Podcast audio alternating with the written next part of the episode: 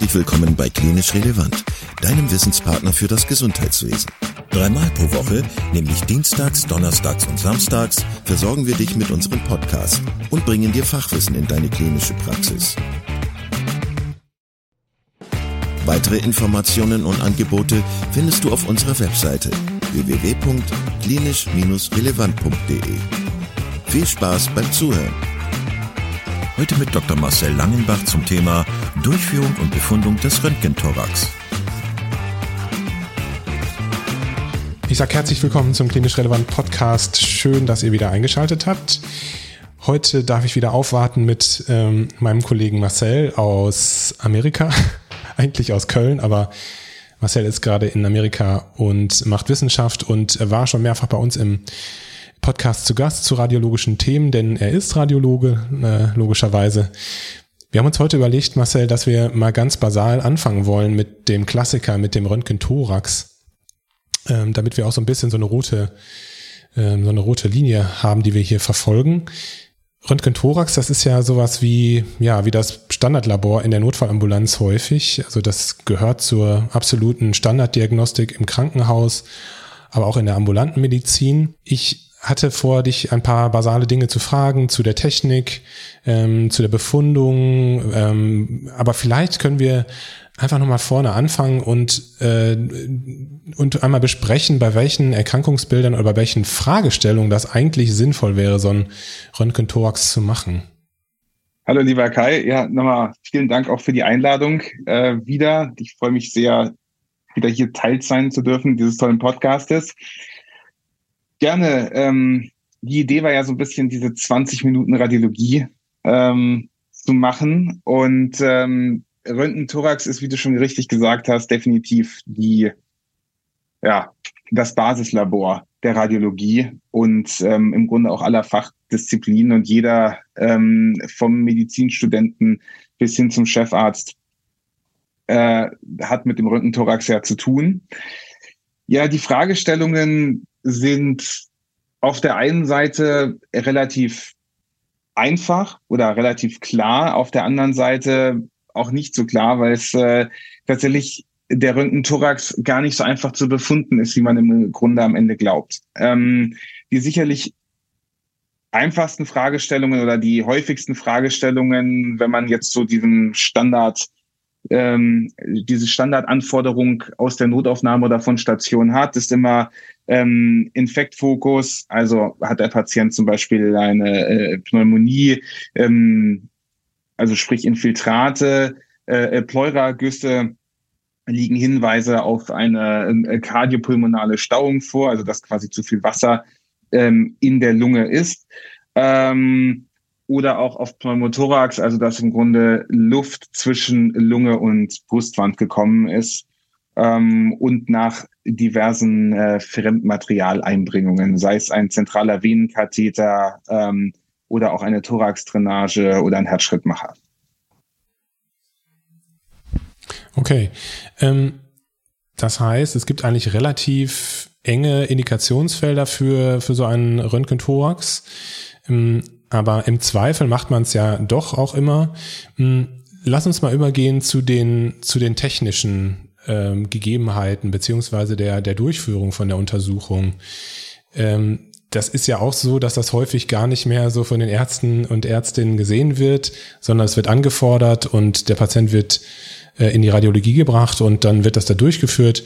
Kannst du da noch mal was zu sagen, wie das funktioniert, welche technischen Voraussetzungen man dafür braucht und so weiter?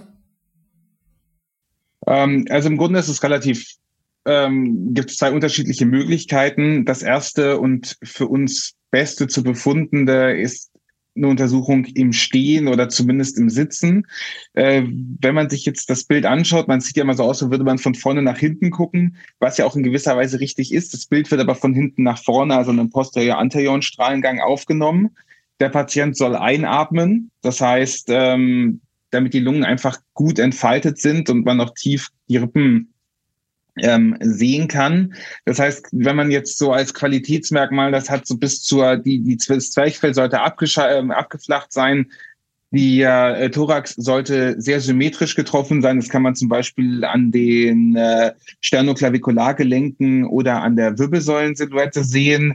Äh, und zumindest so um den Bereich der achten bis zehnten Rippe sollte sich das äh, Zwerchfell äh, befinden, damit man auch quasi von einer guten, vom guten Einatmen sprechen kann. Das ist das Standardbild, also von hinten nach vorne. Dann kann man noch von der Seite ein Bild machen, also eine laterale Aufnahme. Hier gibt's aus meiner Sicht nicht zwingend immer eine Indikation, auch wenn es häufig immer angefordert wird. Die wichtigste Indikation ist entweder bei unklaren Raumforderungen in der Lunge, die man, oder bei unklaren Verschattungen in der Lunge, die man in einen Ebene nicht richtig zuordnen kann, oder bei der Frage nach Ergüssen, weil da einfach die mh, laterale Aufnahme deutlich sensitiver für ist. Was häufig natürlich auch ist, Patienten können nicht immer stehen. Das heißt, ab und zu müssen wir auch Aufnahmen im Bett machen. Da wird im Grunde der Detektor oder die quasi, wie man sagen würde, der Röntgenfilm hinter dem Patienten geschoben und der Patient liegt dann auf dem Rücken. Also es ist wirklich ein Bild von vorne nach hinten. Da muss man aber, das muss man von der Befundung etwas anders herangehen, wie ähm, das normale Bild im Stehen oder im Sitzen, einfach weil durch das Liegen, äh, durch das Liegen natürlich, wenn Flüssigkeit in der Lunge ist, die läuft immer in den hintersten Punkt, das heißt, die ist nicht unten, sondern hinten im Patienten. Das heißt, es kann ganz andere Bilder geben. Das Herz ist verbreitert durch das Liegen. Ähm, das muss man also wissen, wenn man so ein Bild befundet. Und das sind ähm, heutzutage Ausnahmen, also das sind ausnahmslos wahrscheinlich digitale Systeme, mit denen man arbeitet. Im besten Fall, Im besten ja. Fall ja. Also es gibt sicherlich noch Aus, Ausnahmen, aber eigentlich haben sich digitale Detektorsysteme, entweder ist es ein Flachdetektor an der Wand oder diese ähm, Detektorkassetten, die quasi diese digitalen Filme mhm. ähm, durchgesetzt. Mhm. Okay, also das ist schon mal eine wichtige Information. Es gibt natürlich die häufige Situation, dass die Patienten nicht aufstehen können, äh, nicht äh, ja im, im Stehen sich röntgen lassen können, wenn es äh, ja schwer kranke Menschen sind im Krankenhaus. Das macht die Befundung schon mal schwieriger, hast du gerade gesagt, beziehungsweise das muss man berücksichtigen bei der Befundung. La lass uns rübergehen zu der Befundung von so einem Röntgen-Thorax-Bild. Hast du dir da so ein Schema angeeignet, nachdem du befundest, oder wie sieht das aus? Genau, also wir gehen jetzt erstmal von einem ganz Standard-Röntgenbild von ähm, posterior, anterior, also eine PA-Aufnahme bei einem stehenden Patienten aus. Also quasi so wirklich dieses Standardbild, der Patient kommt zu Fuß in die Röntgenabteilung und bekommt da von den MTRs ähm, das Bild gemacht. Das ist auch immer, was ich versuche zu vermitteln, dass wir ein, dass man in der Radiologie generell oder generell auch in der Medizin, aber ich finde in der Radiologie geht das ähm, extrem gut immer einen systematischen Ansatz hat. Es geht gar nicht darum, dass man einen ähm, standardsystematischen Ansatz hat, der für alle ähm, Radiologinnen und Radiologen oder für alle Ärztinnen äh, und Ärzte gleich ist, sondern es geht darum, einfach sich selber einen Ansatz zu bauen aus dem Baustein, den die wir jetzt hier versuchen ähm, äh, zu erarbeiten, damit man nichts vergisst. Ähm, mein Ansatz und das ist, denke ich, auch so der, wie er meistens in den Lehrbüchern steht, ist von innen nach außen. Das heißt, man fängt beim zentralen Teil an in dem Röntgenbild, dem Herzen, ähm, schaut sich dann das Mediastinum an, dann die Hili, die Lunge, die ähm, Thoraxwand an sich, das Abdomen, was natürlich auch mit erfasst ist, äh, und noch ähm, die Knochen. Und wenn man sich das angeschaut hat, stellt man fest, was auffällig ist, also was ist sozusagen, welche Auffälligkeiten sind festzustellen. Dann, wenn ich eine Auffälligkeit gesehen habe, die für mich zu beschreiben, wie sieht diese Auffälligkeit aus und dann aufgrund dieses Erscheinungsbildes die verschiedenen Differentialdiagnosen abzuleiten. Ja, also du hast gesagt, ähm, wichtig ist da eine Systematik hinter zu haben, dass man zum Beispiel von innen nach außen oder von außen nach innen vorgeht und die verschiedenen äh, Veränderungen oder die verschiedenen Organe, die man sehen kann, zu beschreiben und am Ende eine Differentialdiagnose abzugleichen oder ähm, eine Differential oder die Differentialdiagnosen einfach zu nennen, damit der Kliniker das natürlich dann alles korrelieren kann mit dem, was er sonst so an Informationen hat, ähm, um eine Diagnose stellen zu können. Hm. du hast gesagt, ja, es gibt, äh, es gibt ja die, die PA-Ansicht und es gibt die seitliche Ansicht.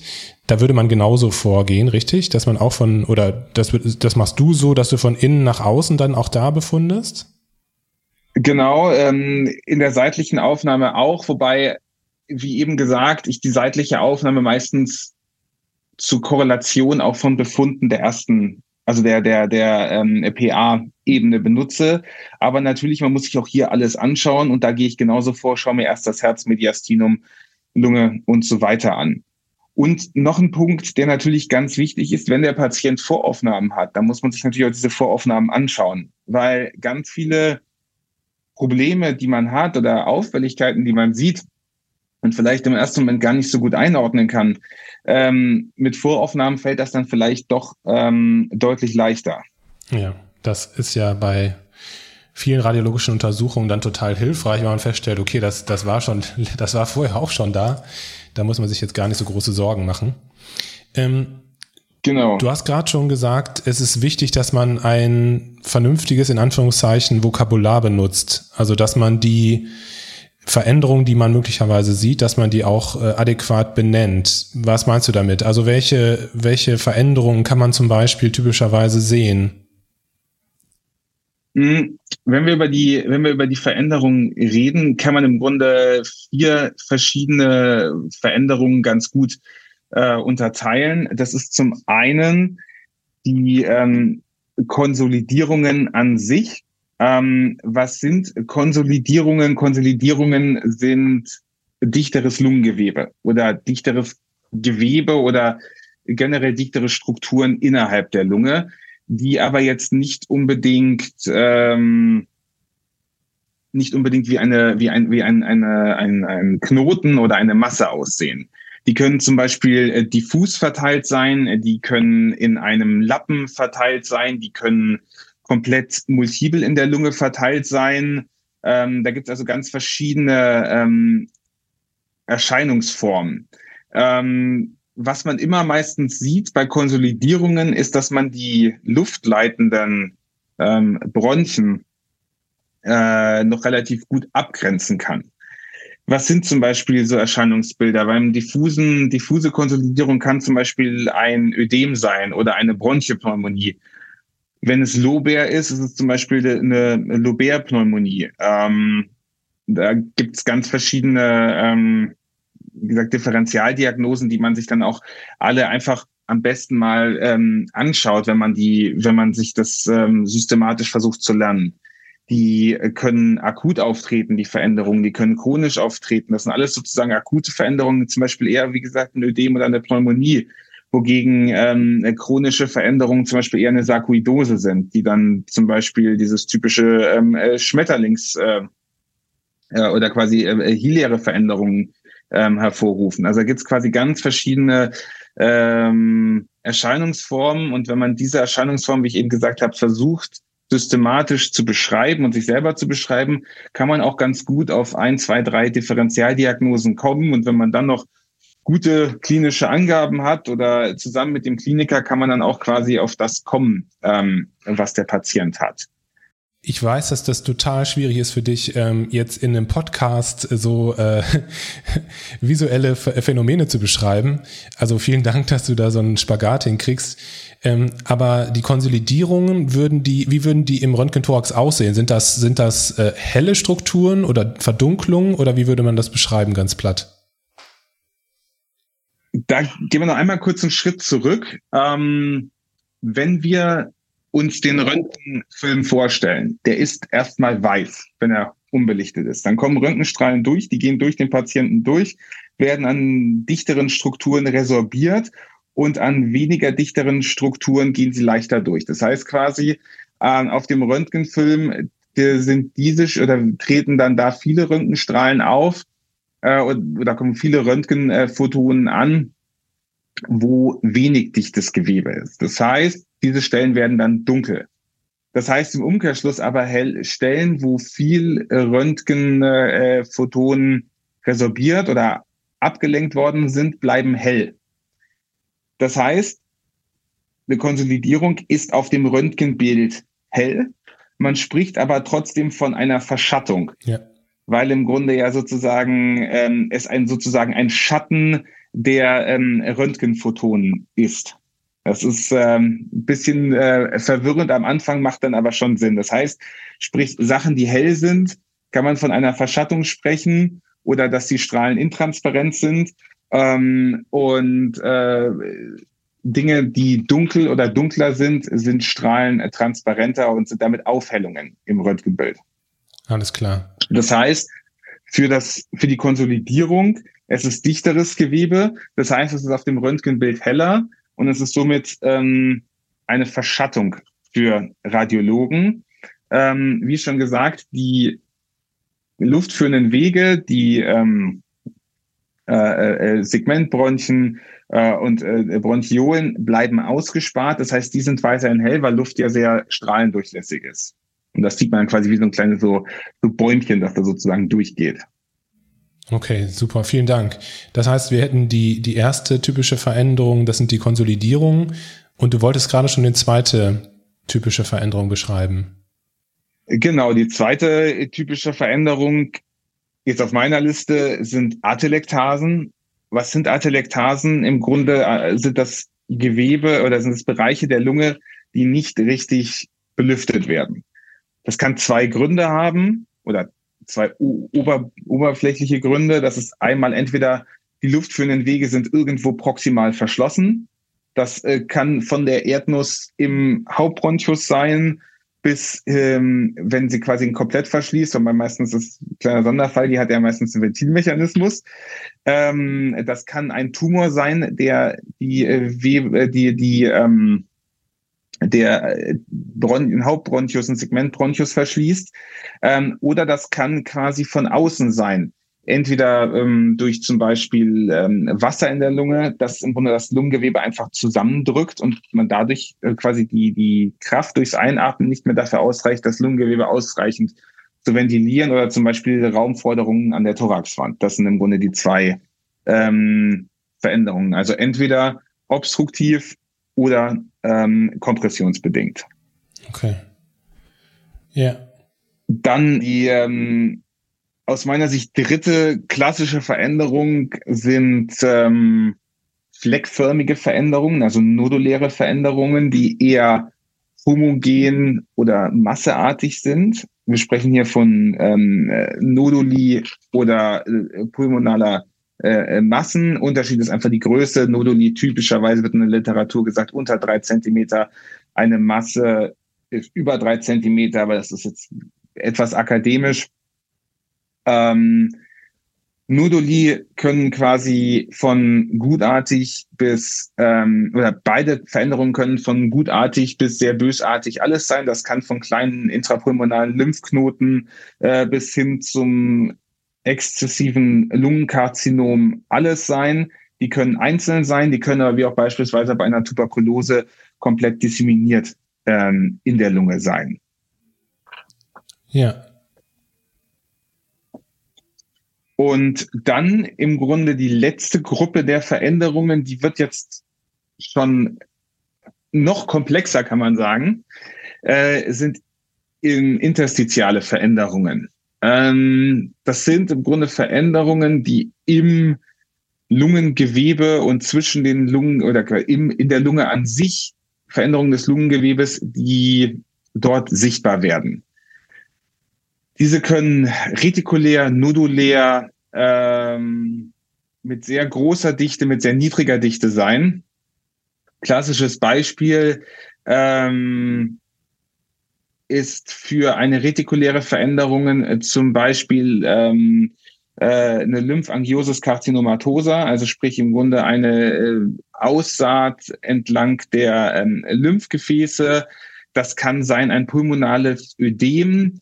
Ähm, dann gibt es auch so schöne Be ähm, äh, Begriffe wie Honigwabenmuster. Da sieht man im Grunde die Septen zwischen den Alveoli, wenn man sich erinnert aus der Anatomie, wie die aufgebaut sind, da verdicken sich die Septen dazwischen Ähm, das kann zum Beispiel äh, bei einer äh, bei einer Fibrose der Lunge auftreten. Also solche ähm, Veränderungen. Das wird jetzt aber definitiv zu weit für einen ersten Überblick gehen. Aber dass man zumindest das mal gehört hat, dass es auch diese Gruppe der interstitiellen Veränderungen gibt und die vor allem macht die Befundung des Röntgenthorax so komplex.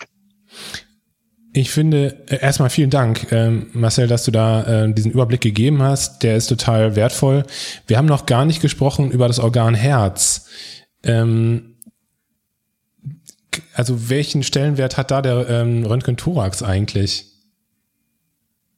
Ähm, für das Organ Herz würde ich gerne mal auch noch mal einen Schritt zurückgehen und einfach sozusagen, wenn man sich jetzt den, das Röntgenfeld noch mal vorstellt, ich denke, das kann sich jeder ganz gut vorstellen, ähm, die Lungen rechts und links und in der Mitte das Mediastinum ähm, mit der ähm, Trachea und dann das Herz, dann kommt die, die, ähm, die Zwerchfellkuppeln auf beiden Seiten, dann nimmt das Herz ja schon einen großen Teil ein.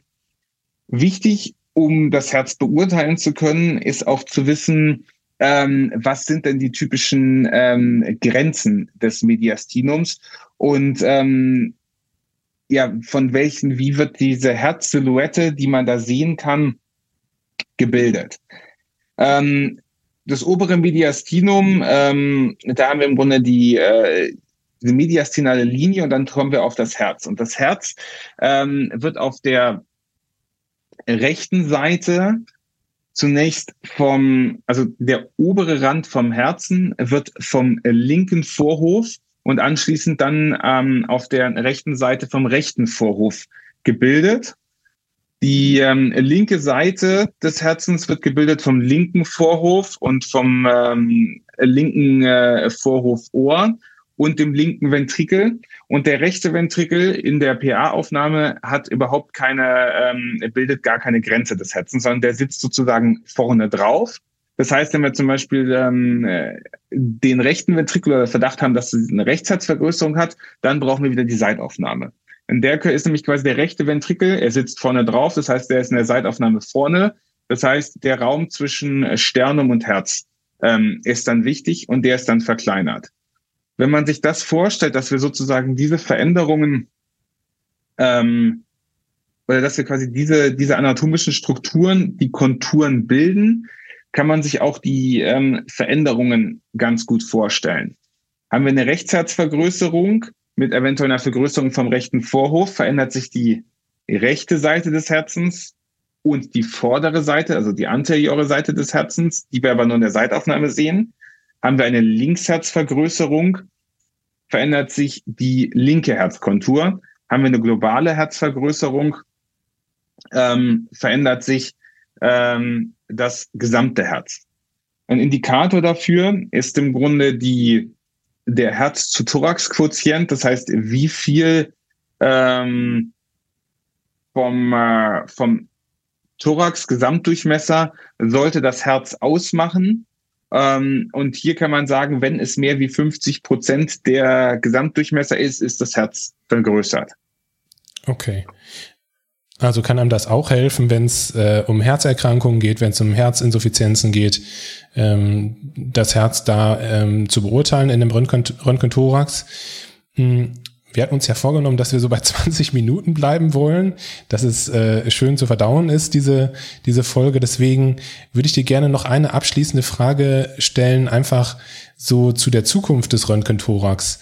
Ähm, das ist ja eine Untersuchung, die schon seit äh, langer, langer Zeit gemacht wird. Die, die Radiologie entwickelt sich ja weiter. Hm, denkst du, dass das Röntgen-Thorax, dass es das auch im weiteren in Zukunft noch geben wird? Oder gibt es andere Untersuchungsformen, die vielleicht äh, das klassische Röntgen-Thorax ablösen könnten? Ja, also der Röntgen, das Röntgen-Thorax hat sich ja im Grunde nicht nicht groß verändert, ähm, außer die neuen Detektoren, die schon besser von der Auflösung sind. Ähm, die Überlegung ist sicherlich, dass man, ähm, dass, äh, dass man Low-Dose-CT, also ein CT mit sehr niedriger Strahlendosis, was für die Lungen- und äh, Mediastinalbeurteilung vollkommen ausreichend ist, ähm, sicherlich äh, von der diagnostischen Qualität besser wäre. Aber die Strahlung ist aktuell wenn man es jetzt ganz niedrig anlegt, zumindest noch immer fünfmal so hoch wie ein Röntgenthorax. Mhm. Aber mit neuen Detektoren und mit einer breiteren Verfügbarkeit könnte ich mir vorstellen, dass das zumindest in den nächsten fünf bis zehn Jahren ähm, des Röntgenthorax schon ablösen wird, dass wir quasi Schnittbilddiagnostik statt dem Röntgenthorax äh, bekommen werden. Cool. Vielen, vielen Dank, Marcel, für diese Einschätzung zuletzt und äh, ja, vielen Dank, dass du deine Expertise geteilt hast bezüglich der Befundung und der Durchführung von einem Röntgen-Thorax. Äh, total wichtiges, ähm, basales, klinisch relevantes Wissen. Ich ähm, denke, dass wir sozusagen die Spur jetzt weiter verfolgen werden ähm, und uns erstmal so ein bisschen durch die konventionelle Radiologie ähm, weiter durcharbeiten werden. Also zum Beispiel Röntgen Abdomen, ähm, natives Röntgen der Knochen. Und da freue ich mich dann auf die nächsten Folgen mit dir. Ja, vielen Dank. Es hat mir auch sehr viel Spaß gemacht und ähm, hoffentlich bis bald wieder. Vielen Dank, dass du heute wieder zugehört hast und unser Gast gewesen bist. Wir hoffen sehr, dass dir dieser Beitrag gefallen hat und du etwas für deinen klinischen Alltag mitnehmen konntest. Wenn dem so sein sollte, dann freuen wir uns sehr über eine positive Bewertung bei Apple Podcasts. Falls du Lust hast mitzumachen und es einen Themenbereich gibt, in dem du dich besonders gut auskennst, dann melde dich doch gerne unter kontakt@klinisch-relevant.de. Gleiches gilt, wenn du Themenvorschläge oder konstruktive Kritik für uns hast. An dieser Stelle auch der Hinweis auf unseren Newsletter, den du unter www.klinisch-relevant.de abonnieren kannst und der dich immer auf dem Laufenden hält. Wenn du dich für unseren Newsletter einträgst, bekommst du einen 5-Euro-Gutschein, mit dem du in unserer Fortbildungsakademie einkaufen kannst. Wir wünschen dir jetzt bis zum nächsten Mal eine gute Zeit und freuen uns, wenn du bald wieder einschaltest. Pass auf dich auf, bleib gesund. Bis zum nächsten Mal. Ciao.